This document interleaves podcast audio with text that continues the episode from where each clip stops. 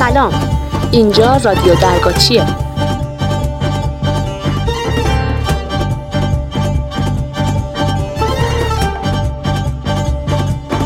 صدای منو از موزه تنوع زیستی و فرهنگی سمیرو میشنوید.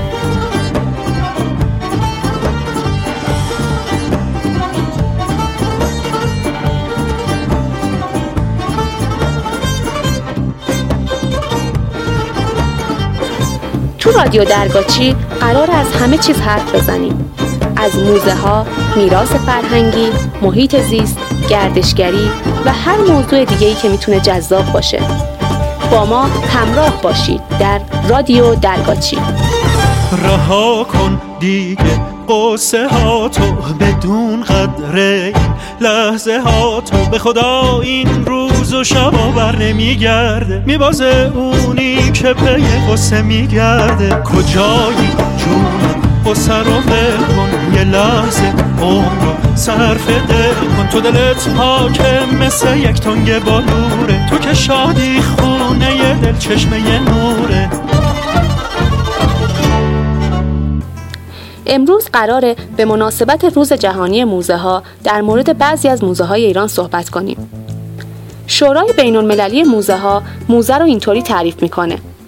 موزه یک سازمان غیرانتفاعی دائمیه که در خدمت جامعه و پیشرفت اون قرار داره و به روی عموم بازه.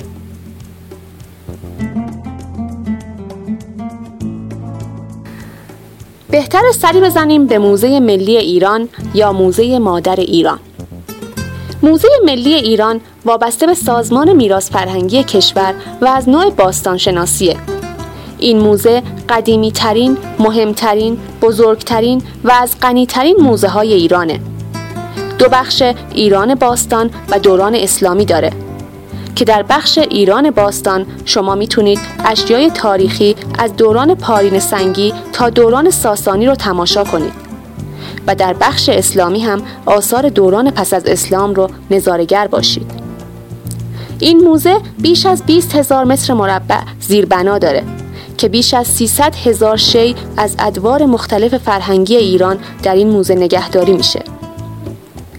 فکر تأسیس و ایجاد موزه تو ایران در زمان مشروطیت مطرح شد اما در اون دوره اجرا نشد تا اینکه در زمان احمدشاه قاجار به همت مرتضاخان ممتاز الممالک وزیر وزارت معارف وقت مجموعه ای از اشیا گردآوری و در یکی از اتاقهای مدرسه دارالفنون با نام موزه ملی نگهداری شد.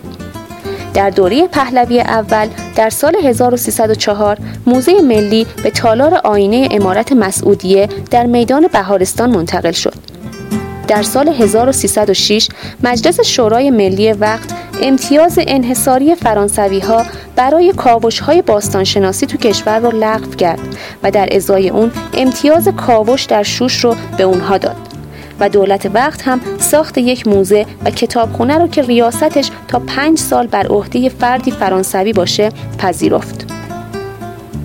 در این سال آندر گودار معمار معروف فرانسوی به ایران اومد و ساخت موزه ملی ایران یا در واقع موزه ایران باستان رو در قسمت غربی میدان مشق به کمک دو معمار ایرانی به نام حاج عباس علی معمار باشی و مراد تبریزی در سال 1312 شروع کرد.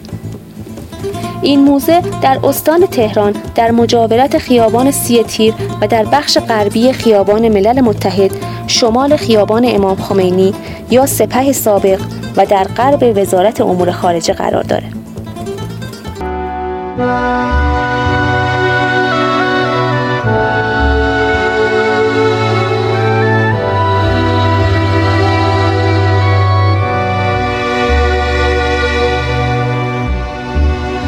ارغوان شاخه هم خونه جدا مانده من آسمان تو چه رنگ است؟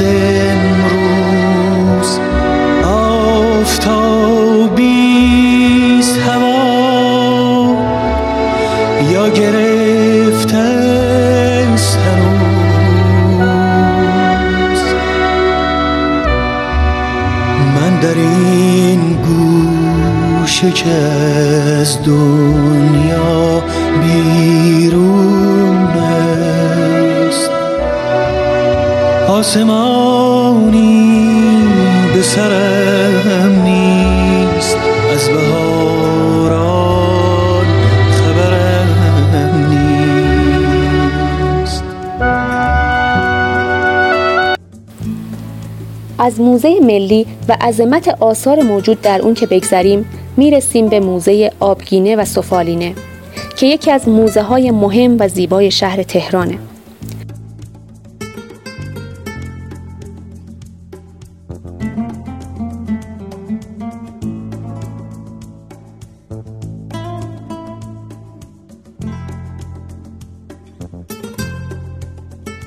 این موزه اولین و تنها موزه تخصصی شیشه و سفال کشور و یکی از پربازدیدترین موزه های پایتخت به شمار میره. موزه آبگینه در خانه قوام و سلطنه یکی از سیاستمداران معروف دوره قاجار و پهلوی در خیابان سی تیر دایره.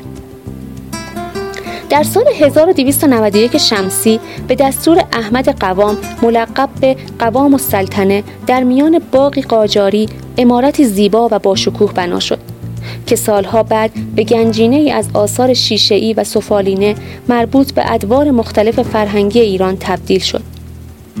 معمار این امارت استاد علی محمد معمار باشی بود که اون را به عنوان دفتر کار و محل زندگی قوام ساخت. قوام به مدت سه دهه و تا سال 1330 در این مکان زندگی کرد. بعد از مرگ قوام پسرش خانه را به سفارت مصر فروخت. در همین دوره روابط سیاسی دولت ایران و مصر تیره شد و تا هفت سال خانه قوام در اختیار سفارت مصر قرار گرفت. سرانجام در دهه پنجاه خانه قوام السلطنه توسط دفتر فرع پهلوی با کاربری موزه خریداری و به منظور تأسیس موزه سفال و شیشه به وزارت فرهنگ و هنر سابق واگذار شد.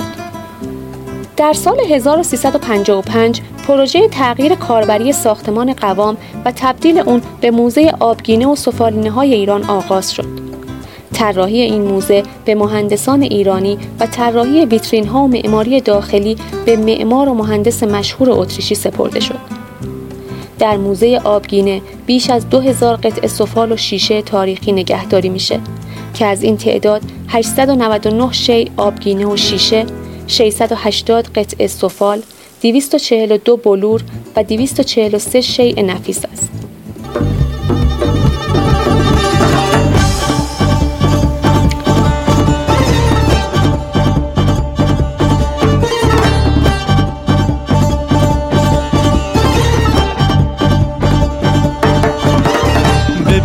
چادی پرنده ها رو کشادن حتی.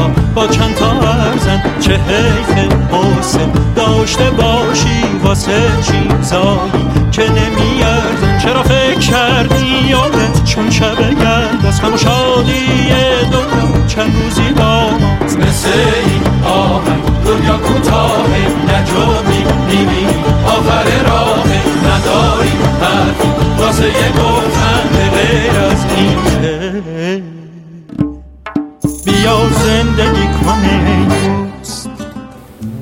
بعد از موزه آبگینه و سفالینه بهتر سری بزنیم به موزه هنرهای معاصر تهران موزه هنرهای معاصر تهران وابسته به وزارت فرهنگ و ارشاد اسلامی و از نوع هنری است این موزه با بهرهگیری از تلفیق دو سبک معماری مدرن و سنتی چشمانداز جالب توجهی را برای دیدگان علاقمند به هنر معاصر و خصوصا هنرهای تجسمی به وجود آورده. ساختمان این موزه در مهر سال 1356 افتتاح شد. شیوه معماری بنای موزه همواره مورد توجه علاقمندان و صاحب نظران بوده. حضور جلوه هایی از معماری مدرن آن هم در کنار معماری سنتی بیننده رو به تأمل وامی داره. موزه در زمینی به وسعت 2000 متر مربع واقع شده و پیرامون اون فضای سبز و زیبای پارک مجسمه قرار گرفته که در اون تندیس های بسیار ارزشمندی از هنرمندان پرآوازه معاصر ایران و جهان وجود داره موزه دارای سه طبقه و نه گالریه که قریب به سه هزار اثر را در دل خودش جای داده.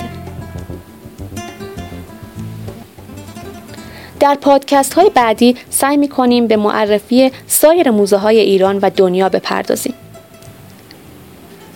رادیو درگاچی یک پیام داره. برای همه شنونده های این پادکست ها. ما یک زمین داریم پس در حفظ آن کوشا باشیم.